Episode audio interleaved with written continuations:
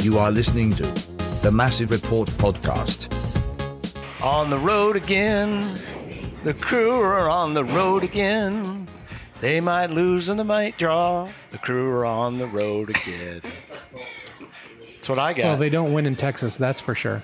Well, from the home of Willie Nelson, Texas. He lives out in the hill country around Austin.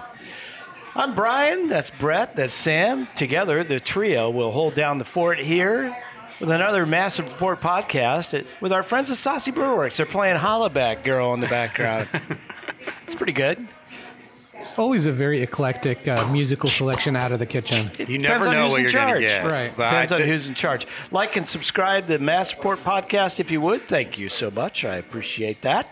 Uh, so, where do we want to start? I guess with Dallas, the 1 1 draw on Saturday night. Uh, I was very distracted on Saturday, as a lot of people were.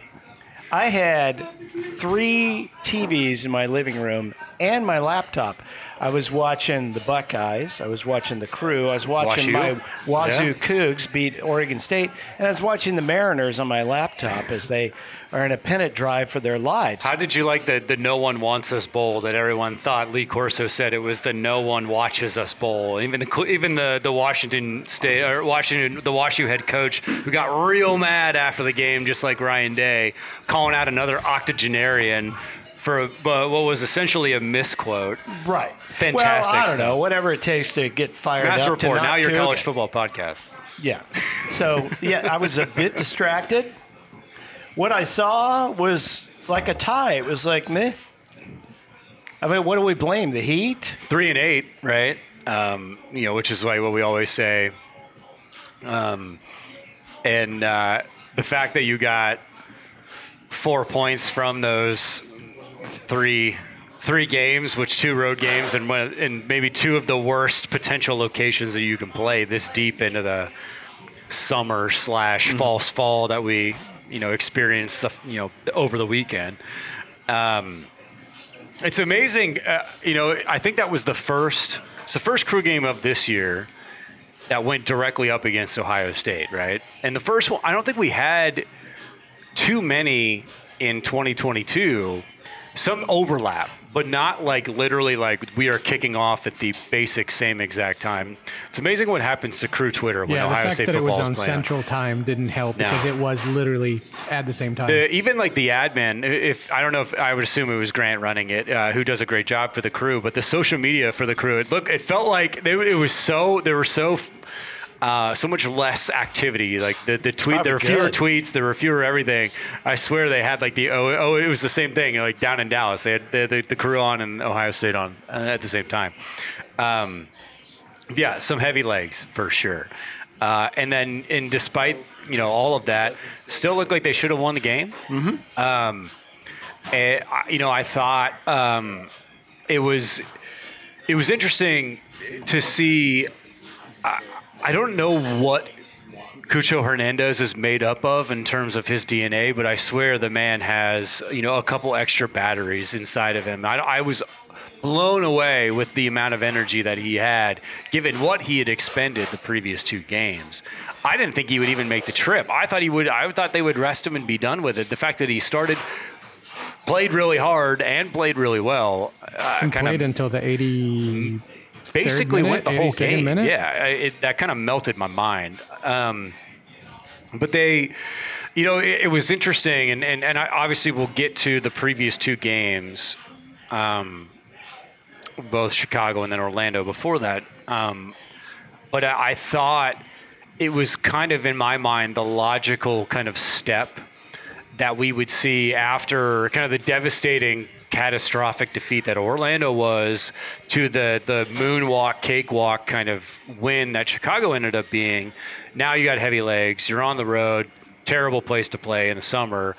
It's kind of what you expect in my mind. And you come out of there with a point even though it's a Western Conference team so it doesn't necessarily matter in the grand scheme of things um, it's still a relatively successful I think 3 and 8 trip as far as I'm concerned Yeah, they didn't. They did. They played well enough to win the game. I think you're right. The heavy legs thing. uh, What did surprise me is that how late those subs came in. Yeah. Because I'm like, give your guys a break. You know they're tired. They've all played. They And played. Most of them played the Saturday. 90.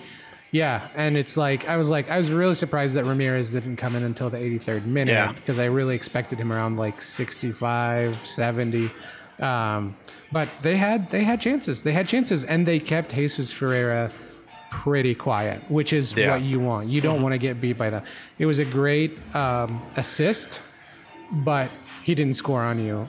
So that was uh, And they got and they're good too. That's the other thing too. Yeah. I, I think um, you know I, I think we sometimes forget a little bit that given it's Western Conference, but it's also Dallas and some of the struggles that they have. I think in terms of like their standing league wide, we kind of forget like Jesus Ferreira's like you know starting number nine quality or caliber player for the U.S. men's national team and is probably on his way to Europe. Chose to stay for like another contract that he probably won't see the end of and before he goes overseas.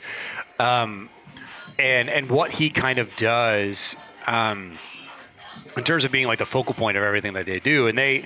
They did some really kind of impressive things. They chewed up the crew a couple of times, carved them up, and especially on, on the goal. And then there's a chance that he probably should score um, in the second half, where I thought they they took advantage maybe of some of the tiredness and some of the the wear uh, and miles that the crew had on the on the legs at that point. Um, be interested to see what happens in the playoffs with that Dallas team because I think they could make some noise, especially if they get some hot weather in the fall. Um, where that could be a problem place to play, given the, the new playoff format that we have. Um, that that I, you know, home field advantage is obviously a little funky in MLS, but like I kind of like the makeup of that team. I think especially with the new playoff format. that's what, yeah, exactly. So like, it's you know, it was interesting. I thought you know, like one one one, and like maybe you know, maybe you were kind of half watching and watching OSU at the same time. Like you probably think, oh well, you know, it's a road draw. That's what you want. But I don't think you necessarily come away from that game disappointed either. Even though they score first and they give up another lead, uh, it's it's still in my mind a relatively successful road trip. And Dallas parked the bus. Pa- parked the bus for sure. A Yeah. lot of parts in the second half and tried to play on the counter with Jesus Ferreira running up the side, and that I think that kind of frustrated. Like Cucho had three really good shots, two Yeah. that one uh, one that One went off off the the post, post, yeah. and two that were like that close to the left and to the right. Yeah. and one of those goes in. The complexion of that game changes again. Mm-hmm. But they they were playing. Uh, I think I think Chris said it on the radio. They're playing with a two line defense. it was like a three four just defensive Yeah. play, and I was like, yeah, that's. It just clogs up everything, and you can't you can't even get a shot from the outside. Well, what does that say about how they see us? This is the, every point's important for them right now. Yeah, when you for look sure. at the Western table, that they didn't put more of an attacking effort forth. You know, I don't know. It's I think it's it's again, it's probably the same. It's reflexive, right? Like a three points against an Eastern Conference team. I don't know how much that But I helps think as them. far as the crew, though, But- what I'm getting at is how they viewed us going into the match, and that's how they decided to play us. yeah, I think they. I think if you if you lined up like and said we're going to try and you know possess the ball as well, the crew probably beat them like five one or something along those lines. So that I think that was probably what they identified in terms of you know being their best opportunity to win. Which is a good look for Um, us. Yeah, and I think that also. I think the other thing I like too is like it, it was it was a decent enough mix in terms of resting a couple guys, but also giving giving some of the younger dudes an opportunity to kind of get back in there and get some reps. That I thought, regardless of the result, the the the kind of the qualitative positive aspects of getting some of those guys some more minutes to kind of flow into now late September, October, where we don't get another break the rest of the way out. Um, that I think uh, will, will kind of pay itself off, eh, you know, come playoff, um, come come the playoffs, and and um, you know, if you needed to, to depend on some of that depth, that they're relatively fresh, but they're also not necessarily coming off cold, the bench cold. Yeah, right? they're not rusty. Yeah, it's it, it the you. I thought they did a really good job, especially after you know the, the Orlando fiasco and the dumpster fire that the subs were in that game. They did a really good job of not swinging to the other side of the spectrum in a reactionary way. That was all right. Well, now we got a sub, and we're going to do this, and we're going to do that. Where it, it felt like we're like, all right, we, we know what we do well. We're going to stick to that plan, and then we're going to change one variable instead of a bunch at a time and we're going to see if that re- comes off in a relatively good way. Um, or it could be bad, you know, whatever it might be. But we're not gonna we're not gonna change multiple things at once because then we don't necessarily know what made what worked, right? Um, so I thought they were smart about the whole kind of en- encapsulating kind of uh, th- that three game st- stretch, but also the response to Orlando. I thought was really well done as far as I'm concerned. We talked about subbing and wondering why uh, subs were done or not done in the Dallas game. We see those bros, to reference Seinfeld, that everyone wears Yeah. that uh, keep track of data Yeah. on the player. How much is somebody looking at that during the match? I've always wondered about that. That uh, is there somebody on a, The- like yes. a laptop just Absolutely, like, yeah. oh my god, The, like the director of look- performance is looking, looking at at it the entire it time. almost like your your fuel reading in your car, Literally, that's almost exactly how it is. or Um, like FIFA soccer. You so know, it's the- like playing a video. So the interface is really interesting, and that, that we can kind of get into the weeds of this if you really want. But the what, during the during the the Porter years, and it's very similar, I think, with with what what Wilfried does as well. Um, but so they have someone from um, soccer ops, tech ops, right, fitness ops, uh, up in almost all the ways, always on the road games. It was in like the crew suite, whoever you know, whatever that might be with the game camera. So like the game film camera, right? Not like a broadcast camera. And he's on a headset or AirPods, usually with uh, either one of the assistants or it's Chris Schenberger, who um, is uh, the the director of the training staff and kind of fronts all of that. And they are literally watch. So the pack kind of sits in the middle of like your shoulder blades. Um, and like it's literally live data, right, relative to output, and uh, and then they're also able to take that output and then gauge recovery. Um, once they get basically the game's over and they have everyone's, they're able to say like, you need to do this, you need this much sleep, you need to wear the recovery compression pants, Wow. you need to. You know, you need to drink X amount of water because Yeah. you're because you're this far back. You know, in terms of uh, replenishing or rehydrating. I remember Steve Station talking about how they um, it based on that data they also changed how they mix the recovery drinks Yeah. for each player. Yeah. So like they add different things for Yeah. each player depending on where they're at physically. I wonder what Frankie Hejduk said back in the day. So espresso. Yeah, yeah, and the, well, You like, need a beer and an espresso. well, it's so it's wild because Four like Loko. this technology is relatively new. Yeah. Um, especially in the in, in kind of the MLS sphere because it's so expensive. That a lot of times a lot of teams weren't employing it until recently, kind of when ever, you know the, the cash influx that MLS has seen in the last maybe like six to seven years. Um, they, you know teams had other ways of of you know kind of documenting strain and then trying to estimate recovery. It's one of the reasons why you see guys after games who didn't play go and run uh, a little bit because what they they're they're trying to keep essentially everybody who could potentially play on the same relative strain and then recovery schedule. And so that's why you see a lot of those guys go out and run.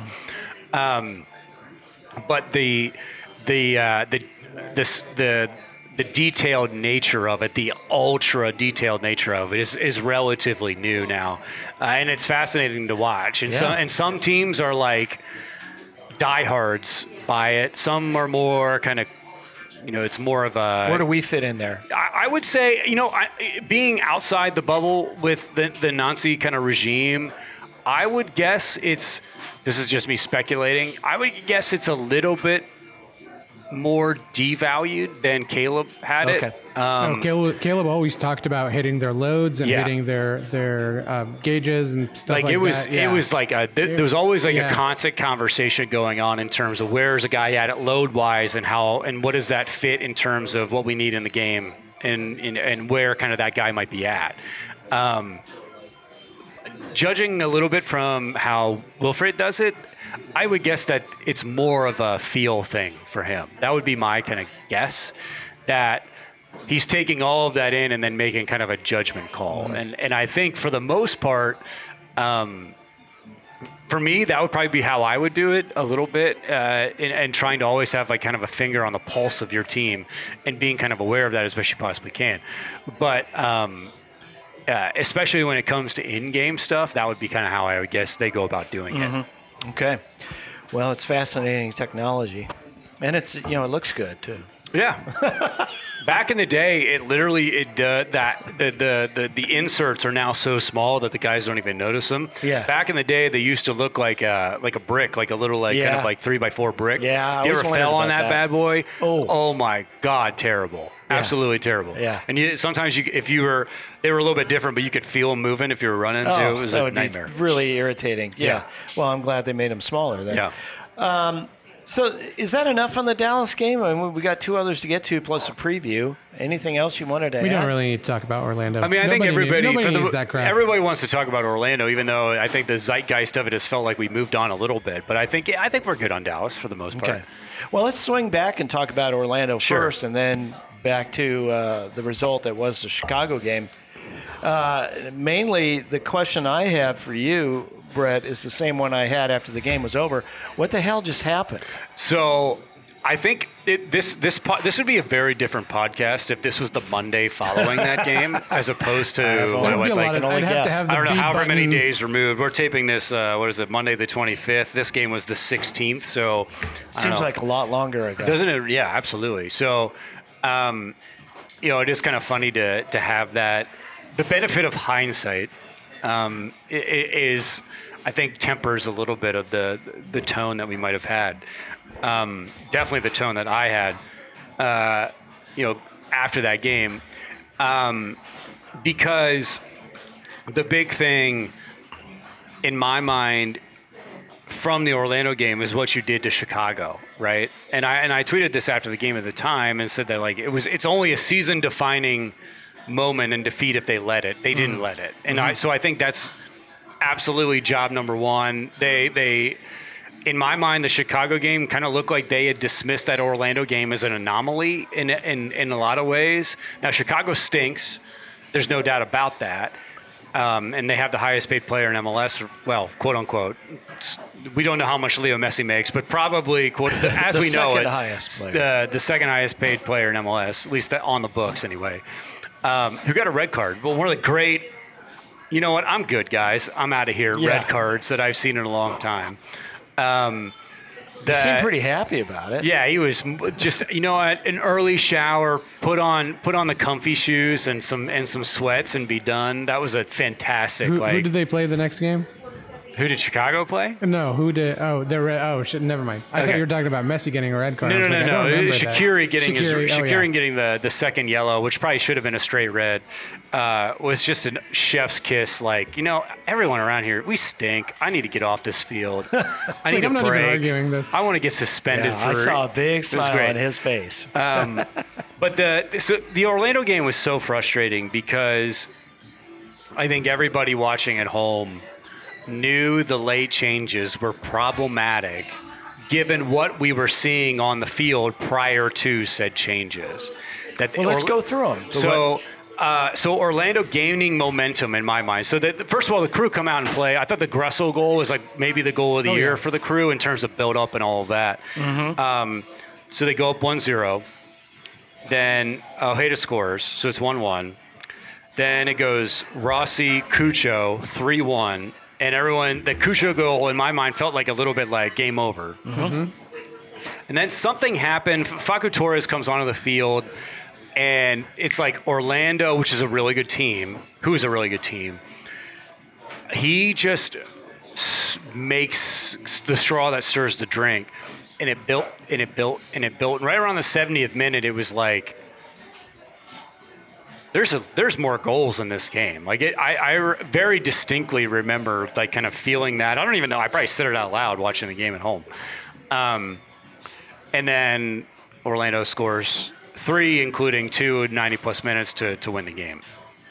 But the And before that, it looked like the crew could have scored a fourth one. Yeah. Based on how how I mean, I, I didn't get to watch the game, but I was listening to the game. Based on how the run of play was going, it looked like they could have scored a fourth and really, really put it away. and, and Orlando also could have scored five, by the way, uh-huh. because there there's a play in the 90th minute when I think the game is three to two. It's pr- prior to the the first 90 minute goal, which is literally just Gallese just punting a clearance like a back pass that he punts, where the crew are stretched, and it's a three v two. And I think if it's if it's a better touch from Torres, he beats I think it's Barrera, and it's like literally three on zero going the other way. Like they, it was the the high line that the crew were playing up three one from about 70th minute on made no sense whatsoever.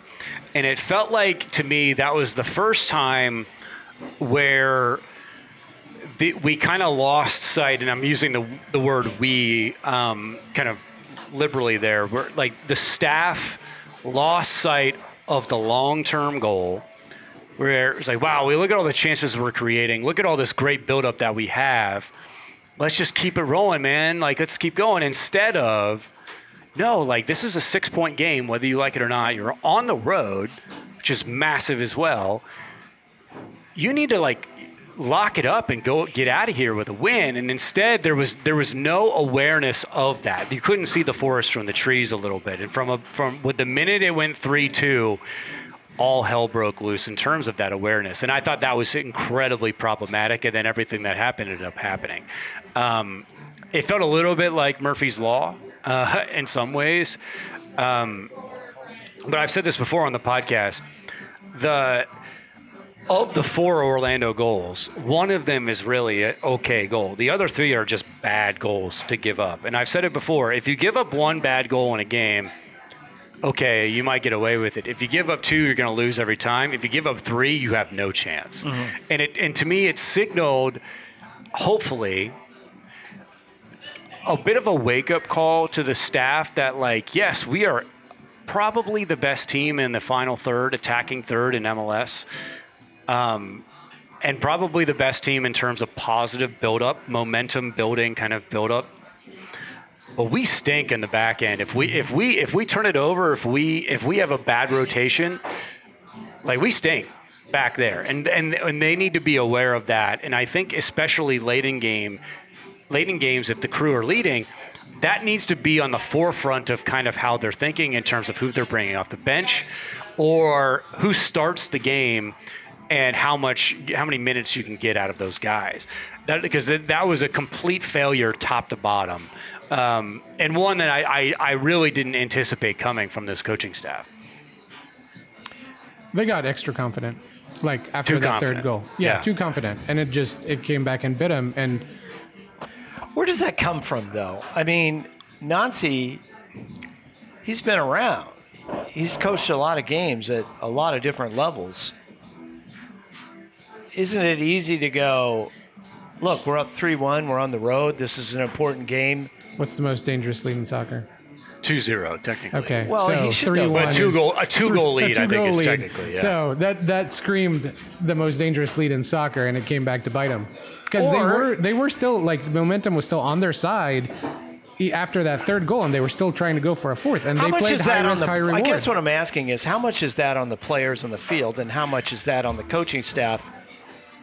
Because it's you know it's it's hard. You can't just call a timeout and bring the guys over and change the defense. Right, but I, I think for me, when it went three-two, and the way the, the the Torres goal happened, is that should have been alarm bells in my mind, and it wasn't. And I think that's my issue is that,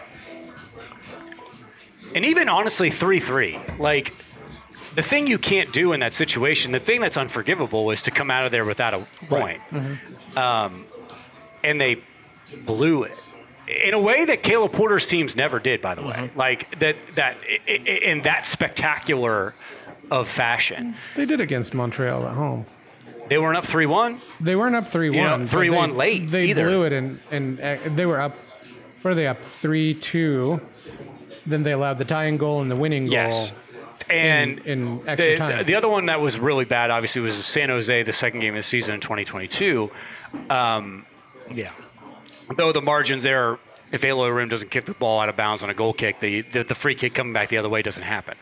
Um, and if, you know, someone decides to mark Calvo, he probably doesn't score the header either. But um, the one guy who you who could score against you, you didn't guard in, in that situation. But the um, it was I, the, the the thing was the three two the second goal for Orlando should have been an opportunity for them to go. Wait a minute, maybe like maybe Rudy needs to stay on the field. I, like, I'm sorry you can't give me you can't give me more than 75 minutes. Too bad. We'll we'll sit you for Chicago. Mm-hmm. Like we'll figure Chicago out. Like let's get the win here now.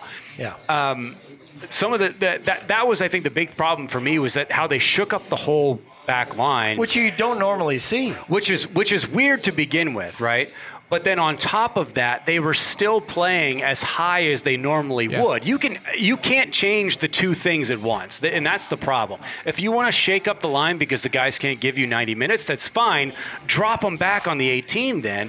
Don't ask guys who are playing essentially out of position to play 50 yards from their own goal. Um, and, and so I, I, that was my biggest issue with that. And I understand it's a philosophical thing, and that's how Wilfried Nancy wants to play. But regardless of that, you have to have the awareness and the humility, and that's probably, I use that word purposely, you have to have the humility to understand that that might not be what you you can have all the soccer philosophy, the footballing philosophy you want. If you lose games, you're still another schmuck looking at watching games on TV. Mm-hmm. So you have to have the awareness and the humility to be like, you know what, this is an opportunity that we have to come out. We have to come out with three points in this game. Maybe let's dial our philosophy, air quoting, philosophy back to ensure that we get get this victory. And they didn't do that, and that was problematic. and and that got compounded by playing that philosophy with the wrong substitutions that Yes. would have not been able to keep up with that Yeah. philosophy. And and you'd have thought there were some sometimes in the beginning of the season where the fans and us talked about how the crew has an inability to close out a game sometime. And as the year has progressed, you're like, okay, I think they started to figure out how to close out that game. And then you had this game happen. You're like, no, no, they didn't. Yeah. And it just it, it just compounded that um, with with those substitutions. The, there are some statistics, and I, I, I can't. This this is me kind of making a reaching a little bit, but there are some statistics about late leads in MLS have, I believe, have, relative to the rate of other professional leagues around the world, late leads are more vulnerable in MLS than they are in other leagues. Not to a, there isn't like a, statis, a significant st- statistical difference, but there is one like that's noticeable. And I think it's especially true for road teams that are on the road, given the the the significant travel that MLS has relative to the rest of the world. Um, but the, you know, I, I think for me it was the, it was just a really disappointing way in a devastating way to lose a game that would have, in my mind, crippled seasons of lesser teams. Now, what we saw in the, the days after that with the Chicago game, that was very much not the case. Mm-hmm. And I think that's a, a hundred percent, a billion percent credit to Wilfried Nancy, the staff, and the, and the players as well, to essentially dismiss that as an anomaly and then move on in a relatively significant way that they were able to do that because the Chicago game was about as dominant of a crew game that as we've seen in four or five years. Yeah, it was. Uh, that one was. It was a cakewalk. It, unlike the Orlando game, where we kind of said, "Wait, wait, come back, come back, come back." Uh, this one, by the second goal, even before that, it was like men and boys Yeah. In that match. You don't often get two penalty kicks in the first however many minutes it was 15, 18 minutes. So that certainly helps.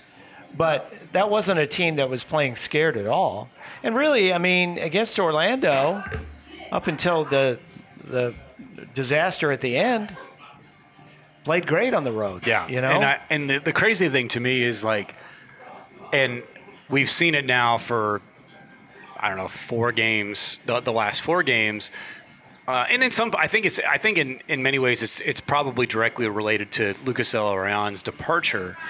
Um, that Cucho has found like like kind of the gear that we were expecting to see f- from like the off like in uh, like in February at the beginning of the year. Um, the which is like is such a uh, uh, kind of a bittersweet kind of thing to to watch for me as a as a fan and and you know kind of a person who talks about it because it's like the gear of a guy who's way too good for Major League Soccer and like needs to be playing Champions League. uh, over in Europe that like it's like yeah that guy that guy needs to be in the Premier League because what he's done over the last like four weeks has been outrageously good, and it, and essentially it was because he was being asked to step up. Um, the the the back to back, well, not back to back, but had the hat, the two hat tricks and the the goals and the uh, and yes, you get you get two from two kind of one soft, one maybe not so much soft uh, penalties in in the Chicago game, but it to me it's the distribution, it's the the work rate, it's um, you know, the, if you look at his heat map relative to some of the other great kind of number 10 playmakers in the league, they're very similar. Um, for a guy that, you know, we kind of been saying it needs to be like the out and out, like number nine striker, you know, what, what essentially he's been, you know, kind of tasked and asked to do um, since Lucas left for Saudi Arabia, he's answered that and then some, being both provider and goal scorer, which is kind of melting my brain a little bit because I think maybe while we're seeing, you know, a guy who's playing out of his mind, we're also kind of counting down the days till he maybe isn't in a Columbus Crew uniform Right. anymore. Um, it's like play great, but maybe not too great. yeah. Play great to win a championship. Yeah. Then maybe. Uh, but like for me, it's a like that type of player is um, that type of player, along with that type of contextually that type of play is an MLS record transfer fee kind of guy. It's the same for me. It's the same At his age, too. Yeah, with and he's not you know, at this relative same age, not that much older than Thiago Almada down in Atlanta, who we kind of expected to be sold this summer. Who we th- ex- kind of think is going to be an MLS record signing. It's the same thing he did at the beginning of the year, which was blow everybody's minds. Like, oh my God, you know, Barcelona's going to come in with a $45 million offer. I think I think it's a 25, 30 plus kind of thing too if Cucho continues to play the way that he does. Um, so it's great. Maybe you win an MLS Cup, and that's fantastic to see, and remains to be seen the rest of the year. But like to me, the guy's an absolute animal, and um, the, the, the, the wild thing, and I said this a little bit about Lucas too, when Lucas was kind of doing his thing. I think it would be really easy for Cucho to come into MLS and coast and still be really good and still kind of maintain worldwide transfer fee value. Instead, what you're seeing is a guy who is bought in all the way, who seems to be entirely, um, you know, kind of behind giving his best possible effort, leave, leaving everything out there. The fact he played 80 some minutes in Dallas when he probably could have just said, you know what, I'm going to sit this game out, guys. Enjoy the trip, enjoy Yeah. Texas. Um, you know, I think kind of speaks volumes about his character, you know, off the field and the play on the field has been outrageous too. Well, we've had Diego Rossi for a few matches now. How do you uh, give me sort of a sense of how you think he's fitting in? You know, I think he, um, the fitness is good. I, I've been impressed with that. I think a little rusty. Um, but the, especially I think in terms of like finding the goal. Um, but, you know, I think his cohesiveness has been excellent. Um, the running is obviously way different. This is what we talked about. I think the last time we did on, you know, we did the pod, which was, you know, how much the the pressing would look a little different when he's out there as opposed to Lucas. Um, but I kind of think, for me, if I, you know, looking across the entire Eastern Conference, if you get him going and Cucho kind of continues to like, you know, obviously you don't expect him to like continue the, the crazy goal scoring formula that he has, but if that drops off even 10%, it's still really good. If the two of them get going, there's nobody in MLS that can match their firepower. And as far as I'm concerned, I think there that there's ample opportunity for, for Rossi to be able to do that. And you're seeing flashes of him finding pockets that Lucas didn't find. Um, he seems to pop up in certain spots that it's like always kind of give me to like lean forward a little bit, like, whoa, that looked really good, right? The, And the so- play that he scored, Yeah. scored in air quotes because Air it was an quotes. own goal, but the play that he scored on, I mean that that that sequence with him and Cucho and that pass by you Cucho probably don't just- see Lucas running into that Yeah. spot. Yeah, and and like that's that's perfectly you know stated is kind of the difference, right? And so I thought you saw bits of it in both you know the Orlando game and Chicago, but I thought or the the Dallas game was like maybe we're rediscovering a little bit of the magic that he has in the 18. And if that, I think, manifests with you know high leverage chances and goals, like that combined with Cucho is like I don't, I don't, no one touches that. I mean. Uh, even even Lucho Acosta doing what he's done and who pretty much locking up the MVP this past weekend with him, Brandon Vazquez, and whoever the new guy that since he has, whose names I can never remember, they can't match the firepower in my mind that that the crew have right now. So, um, I love it. It's it's a crazy thing to think that like, um, you know, the crew maybe sold their best player in the middle of a MLS Cup caliber season and potentially got better. That's a weird, wild sentence to Yeah. say out loud. And I think there's a we've seen enough evidence for me to at the very least say like there's potential for that to be true. Well, and Gressel has obviously been a great addition. Uh, on a scale of one to ten, uh, what's his his current contribution to the team, and what do you see that he can add to that? Yeah, I mean, he's a, it's a 10 out of 10. I mean, I, I said this when they signed him that he's my probably my favorite, you know, wide player in the league. Um, I still the circumstances of getting him, I think, are crazy. I, I know that he wanted to get back to the East Coast and and essentially kind of made his way um, to the crew, and so that was a big kind of factor in in him being available. Um, but the the dynamic ability there, um, you know, we, we've seen it already in terms of it being, I think, better than basically anybody in the league. Um, I, I don't know. I can't remember who said this. It, someone called him a the German Beckham. I can't remember exactly who said that, but I've heard it a couple times in the last couple weeks, and I thought that was pretty apropos. Um, and he's probably a better runner than Beckham is too. Um, but the uh, or was. Um, but the the stability that he gives them out wide uh, is crazy good. It balances a little bit um, some of the uh, some of the, the I would say that it's not that it's not that Yaw uh, and Malte Amundsen on the left side aren't good. I think they they've they've both played very really solid. style. But it, I think it balances out the the lack of maybe attacking prowess on the left side with how good the right side is, right? So um, the it'll be fascinating to watch as kind of the as the, the playoffs kind of start to take shape in the Eastern Conference because I think, in my opinion, outside of Cincinnati with Barrial on the left side, some of the playoff teams on their left side are vulnerable a little bit. And so I think the crew are set up really well to be successful down that right side. So, I mean, it's that.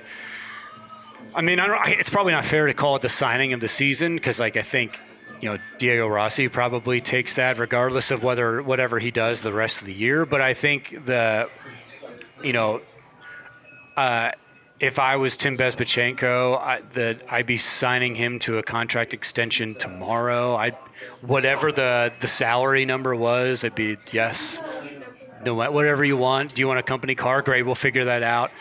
Uh, that there could every answer to any question in terms of a long term kind of contract for for.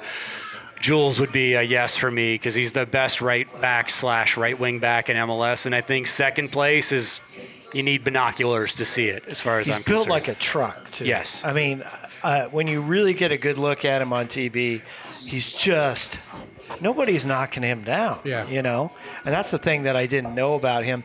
Now, obviously, his reputation preceded him, but I'm going, man, that's just a that's just a big dude who's And- not going to take it from anybody. Yeah, and you think of, you, you also look at it from how Wilfried is is looking at building for next season. Yeah. like he's signing Gressel, signing uh, um, not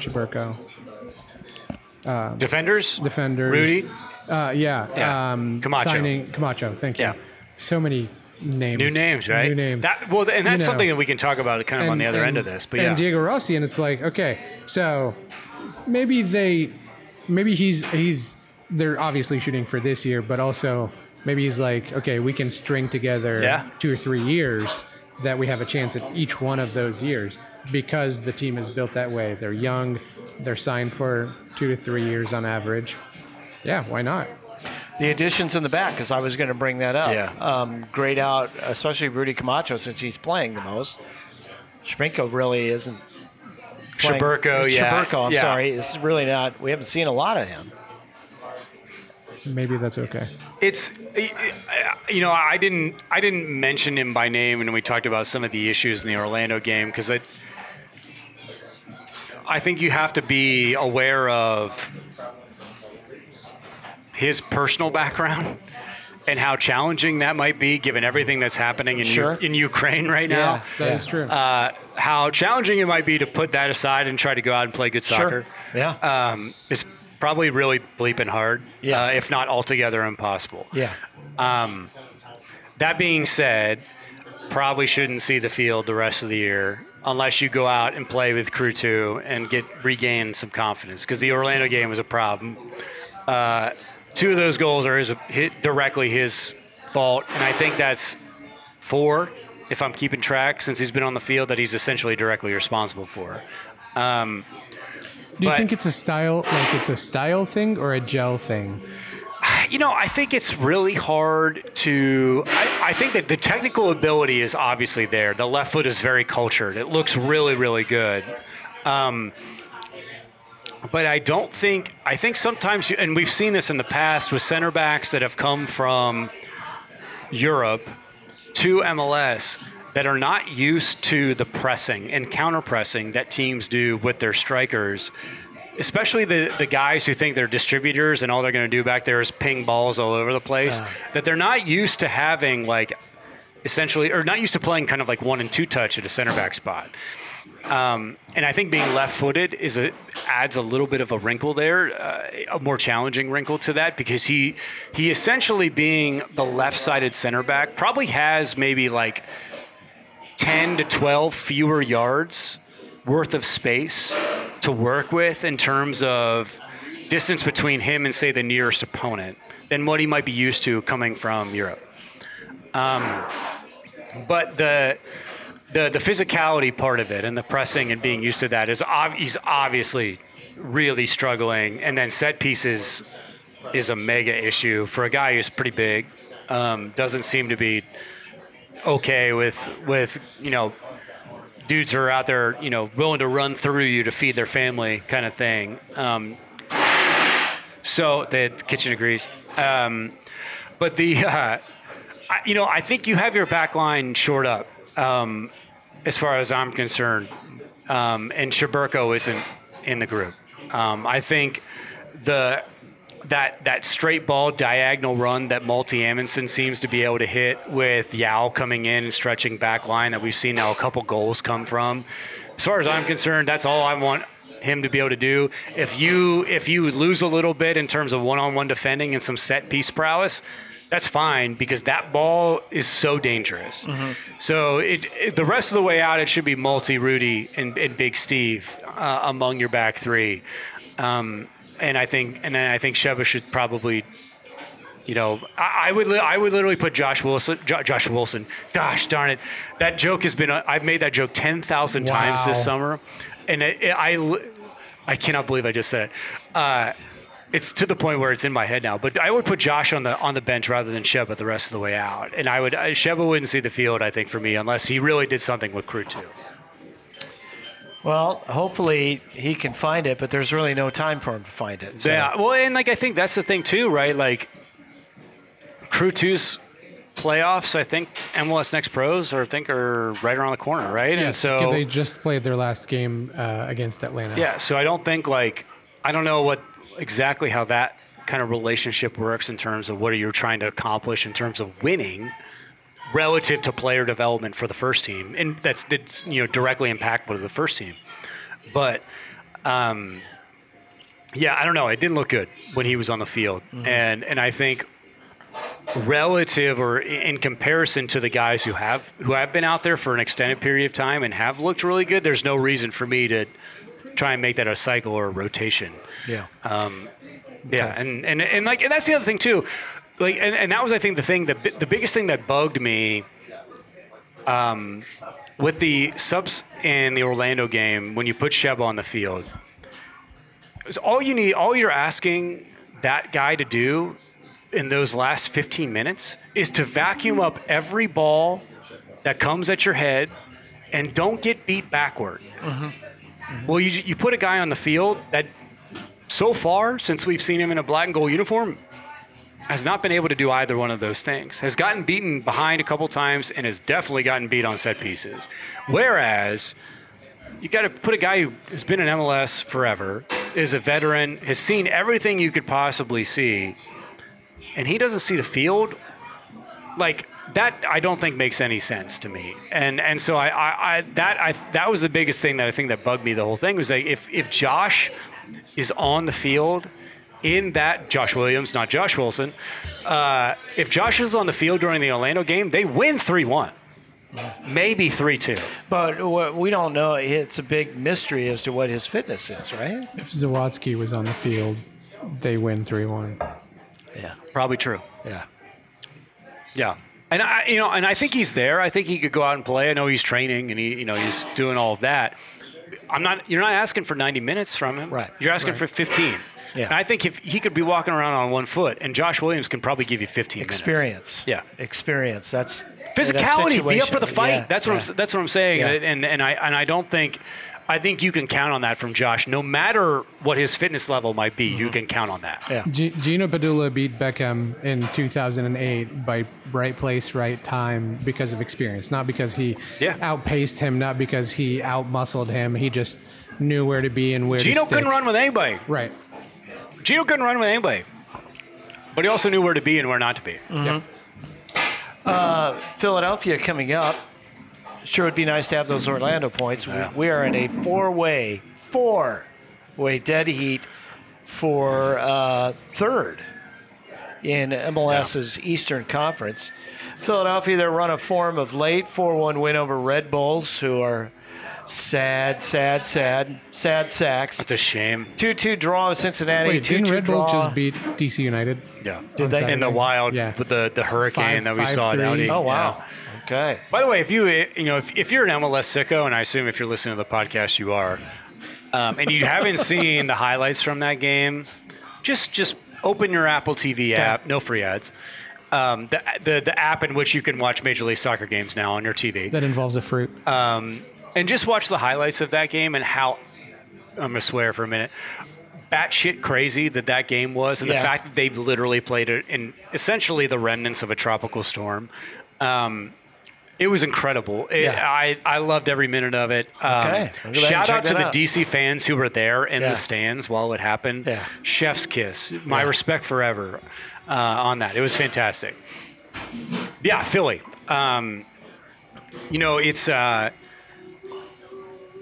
it's been really wild to watch some of the regression that we saw from them in attacking wise um, in both 21 and 22 to this year, um, where it hasn't quite been just as sharp.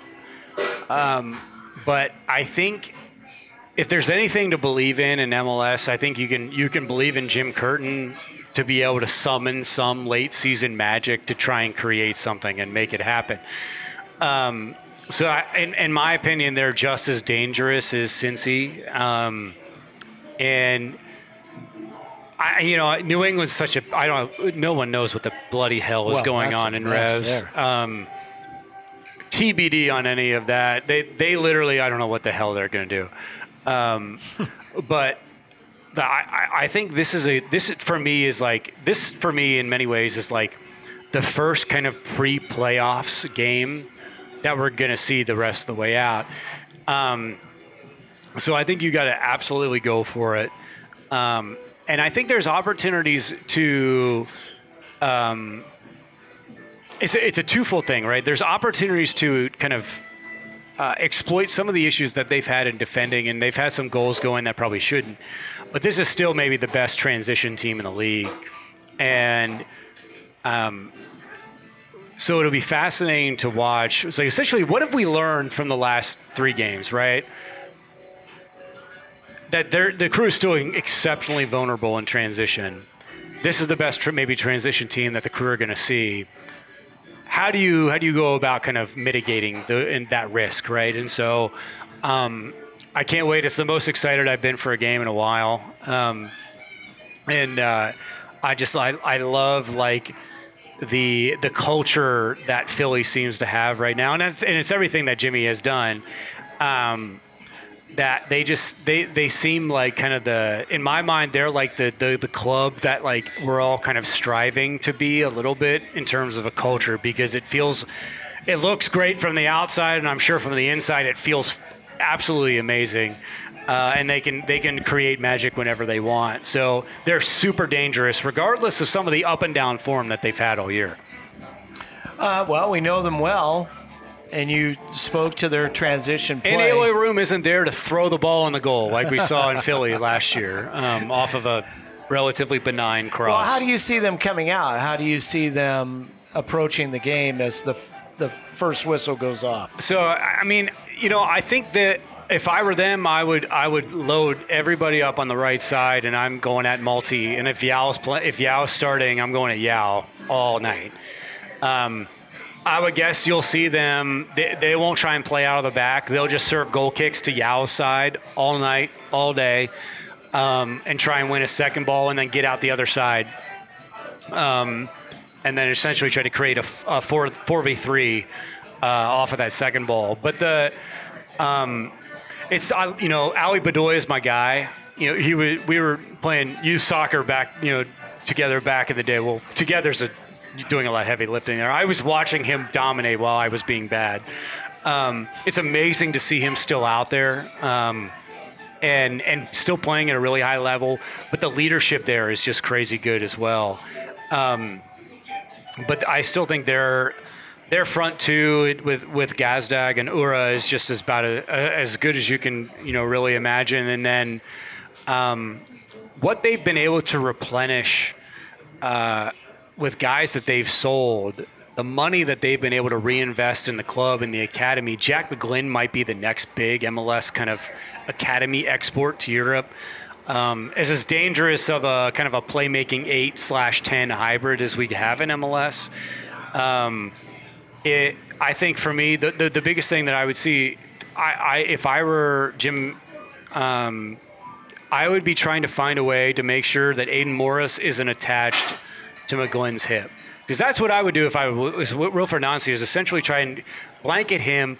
Don't let him get on a half turn and then create something on the back end, uh, you know, coming out the other end or the other side. So um, they'll try and hit the crew and can, you know in transition they'll absorb some pressure, uh, and then they're going to try and go at the crew's left side, up their right side, probably all night. That's probably why Nagbe didn't play the other night, right?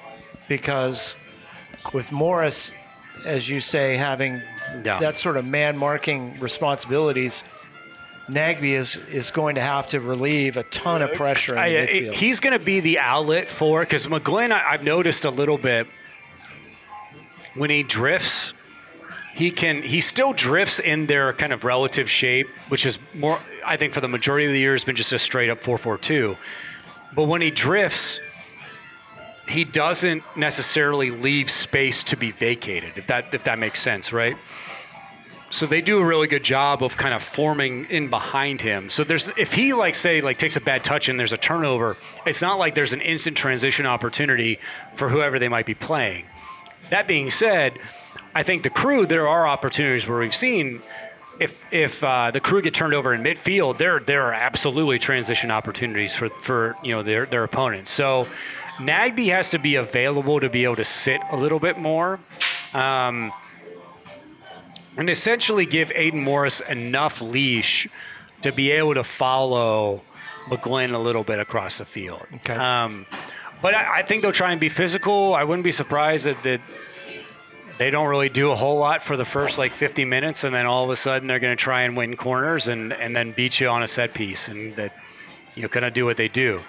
Um, and I mean, if you look at their form over the last five years, can you argue with anything in terms of that? Because they've been about as good as anyone in the Eastern Conference. Mm-hmm. Mm-hmm. But the the only thing they're missing is an MLS Cup.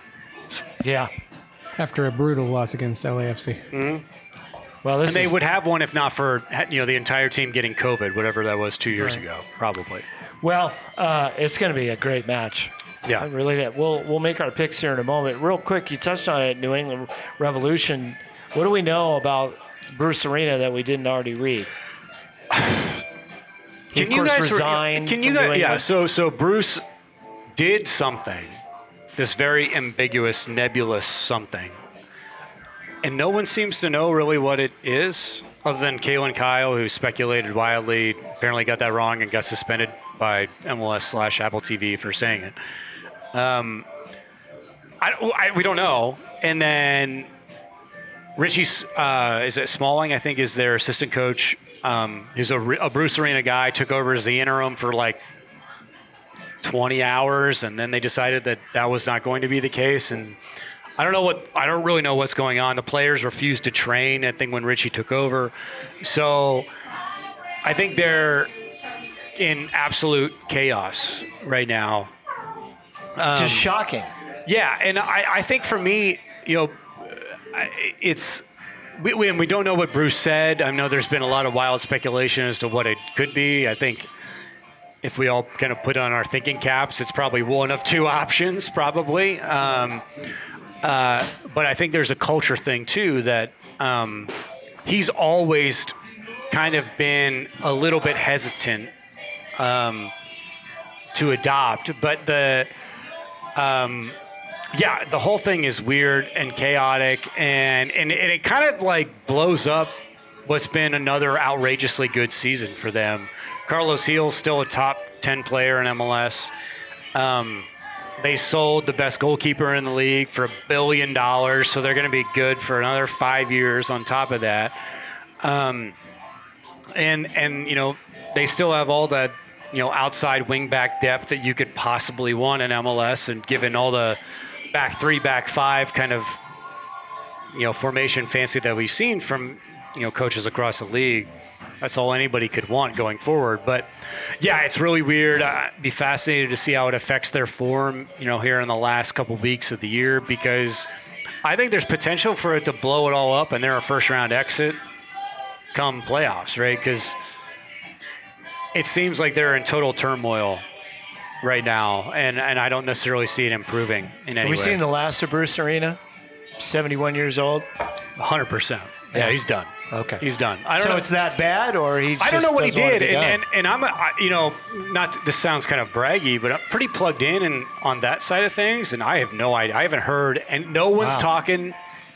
Um, there is a league investigation of some kind, I Oh. think, still ongoing, so that might be why. Um, wow.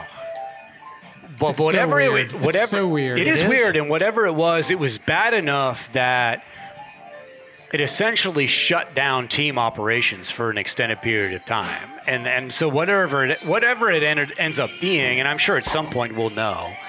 Um, it's a it's a really um, disappointing end to one of the great careers in U.S. soccer. It's just, yeah. I mean, Um, I've read that. I'm like, what? What could possibly? What? What could he have done? You know, Well, the the imagination runs wild. Yeah, and uh, you know it's, um, you know it's a, a, lacrosse, a lacrosse guy who turns into a soccer coach at UVA and then ends up becoming kind of one of the pioneering co- coaching minds in U.S. soccer over the course of like three and a half decades. Um, you know, to go out in that way uh, is sad, not necessarily in reference to you know whatever transgressions he did to kind of expedite the exit, but it's a sad chapter to end what is a relatively storied career in kind of the pantheon or Mount Rushmore of, of U.S. soccer coaches that we've had in a you know kind of our small kind of bunched history as a country, um, and hopefully like you know whatever those issues whatever those sins air quoting sins those whatever those might be um, you know I, I hope the the people involved felt like he atoned enough for them that they feel some resolve. Um, but it's just a disappointing way for it to kind of all wrap up because he's absolutely positively done.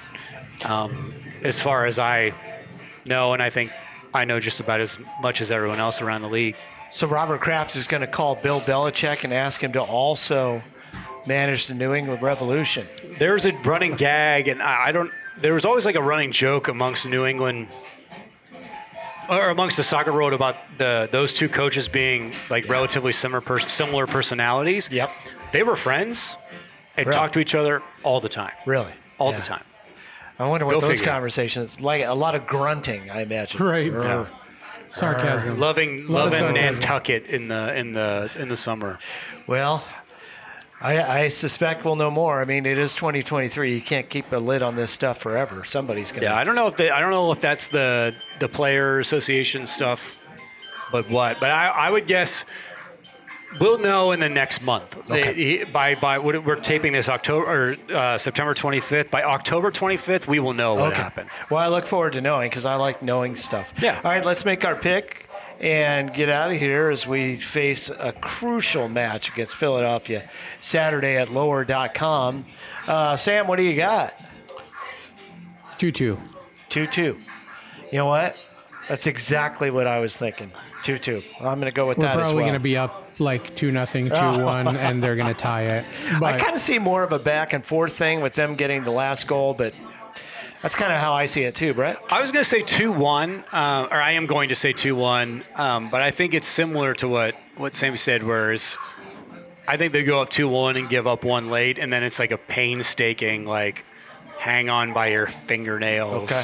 For Uh, extra- like for last seven minutes, excruciating last seven minutes that Lots takes a couple years off of our lives, Yeah. uh, kind of thing. Because I, I don't think Philly will come out gangbusters. I think they'll settle in. I think they'll try and pinch one in the first. Like they're- won't try and, and they- they might like attack a little bit in the first, say, 50, 60 minutes. Uh, and then they'll try and get a cheap one in the back 30. Uh, but I think Cucho stays hot. So uh, give me give me a Cucho goal early. Um, and then, you know, I think it, we haven't seen uh, enough from. We haven't seen a, a midfield goal in a little while, so give me either Aidan or or Darlington Nagbe as the second one. All right. and then they go two Fair one, a late goal from Philly to make if, it painful. if they don't stack the box, I'd love to see Aidan take a couple shots. I don't know the the, the one he hit in the Dallas game, the, the with the screamer, did not know Aidan Morris could hit a ball that hard. That Yeah. was nasty. Yeah, he's A got lot that in his back pocket. A lot of us didn't pocket. know that Aidan Morris can hit the ball that, That hard this sweet. year. Yeah, he's got Yeah. that in his back pocket, no question. All right, so we got our picks in. We're going to get out of here and look forward to the game on Saturday night. Were you as sticking with the 2-2? I'm sticking with 2 2. Yeah. All right. Sorry to copy you, but that's, That's okay. That's what I was thinking. All right, uh, Bart, we hope to have you back next week. And uh, Murph is down for the Rams Bengals game. Biggest Joe Rams on fan in leg. Columbus. Yeah, by far the biggest Rams fan. What a bum. The biggest Rams fan from St. Louis that for the team that now plays in in Los LA. Angeles Yeah, I in would've- Columbus. I would have turned my back on him, but uh, that's just not the way Murph Some people rolls. just love Stan Kroenke, man. yeah. Let it be known. Pat Murphy, big Stan Kroenke. guy. Really? That's the first I've ever heard of anyone loving him. By the way, Someone clipped that and I, tweeted wanna, at me. I want to put this out before I go. Uh, real quick, read it on the Athletic. Uh, the owner of the Oakland A's, who Yes. wants to move his team to Yes. Las Vegas, I did not know this. He also owns San Jose Earthquakes. Yep. And this article, which was sort of a digest of a, a larger piece on another outlet, he's unhappy with his stadium in San Jose. It's not luxurious enough for them to realize the total amount of revenue. How old is that park? Three years? Four years? I, pay, is it PayPal, right? PayPal Yeah. Stadium. Yeah. Eh, I want to say that's uh, 2017 He already Yeah, is unhappy six with years. it. because they were playing at Santa Clara for a couple years. Yeah. So that it, it might it, it's- it is not 10 years old. Yeah. It might not even be five years old. So read that. And he built it, by the way. That's the best part. Yeah, he's complaining about a stadium that he built. I know what he's doing.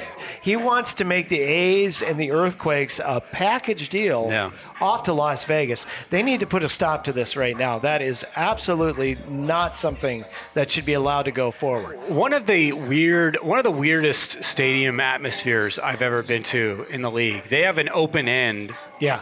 That faces the the San Jose airport. And so you got the whatever the mountains are in the background. Yeah. I don't know what they are, but um, But they do this really great thing where they bring in all of these San Francisco food trucks, and so that that open area, that green space, is like wall to wall food trucks, and people just hang out there and stuff. Super fun, awesome, really great. Um, they've got like the globe covered in terms of like potential cuisine that you can get that's really really good. Um, but they, it's so odd that they don't have more.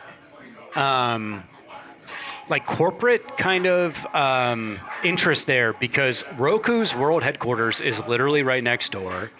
They have like they're five minutes from Palo Alto in the center of all the tech broy bullshit universe that we have over there. Like I don't quite understand why there's not more because it feels like it's just like there's just like gobs and gobs of money that all you have to go is like go and ask for it. But they Starts don't. at the top. They don't have anybody willing Starts to go at the and top. ask for it. You got to look at the way It's a he's layup out He's there. run the Oakland A's into the ground. Yeah. he is a terrible owner, and I I know what he's doing, and I don't like it. Those fans deserve better too because I, I when we were when the, when we the crew were there during the disaster that was the two goal farting Right. episode, the three three game back in March of 2022. Um, when the third Calvo goal went in, as loud as I've heard any Yeah. MLS stadium in the league, and It one of the ends isn't even closed. It looks cool on TV. I don't know what he's complaining about. They anyway, read that on the Athletic. Eyebrow raised at that one, as this guy seems to want to move everything he can to Las Vegas. By the all- and and and and again, speaking for myself, but I think it's a relatively common held, relative and uh, I think significantly common held opinion here on the Mass Report podcast. Team, we are very much team fan and very much not team owner. Earthquakes fans, do whatever you can to stand up to that guy. We, Be- we have people and you here have our that will support consult you on exactly Yes. what you need to do and the steps you need to take to to run this idea off the road. I, I don't know how serious he is, but I thought that was the most ridiculous thing I've read in a long time. The stadium that I built is not satisfactory. Well, eh. then make it satisfactory. As much it is, this is so. MLS teams should not be tax havens for billionaire owners, and that's exactly what the, that team is right now. Yeah. It's exactly what the Colorado Rapids are for our, Oh. our boy Stan Kroenke mm-hmm. and his brother, his son, whatever his name is. sad, sad They should not be there. just tax havens and appreciating assets relative to losses that you're claiming, air quoting claiming, on your taxes. Fans deserve better. The, the, the communities in which those teams are located, those deserve better as well. They should not. That should not be happening. Absolutely. So when he cries all the money that he's lost on the Oakland A's, it's the silliest thing I've. Crazy. I mean, look at their lineup. Good lord, he's not paying anybody anything. Yeah. And the stadium doesn't cost him any money. And occasionally the toilets clog. That we do know. All right, let's get out of here. We uh, we love Saucy Brew Works, and we thank them for having us. Uh, drop by here at Third Michigan and Harrison West. They got uh, the beer, mm, the coffee, The pizza. I've seen pizzas flying out of here tonight like you wouldn't believe. They're just slinging pizzas. Lots of good food up And here. always an eclectic choice of music in the kitchen as well. That, that The, is true. uh, yeah, I, I can't recommend it enough. Yeah. Drop by And they here. don't pay me to say that either. And we'll be be- back here next Monday to do But it they should. And uh, for Bart, for Brad, I'm Brian. Thanks for listening. Like and subscribe to the Mass Support Podcast, and we'll talk to you next week.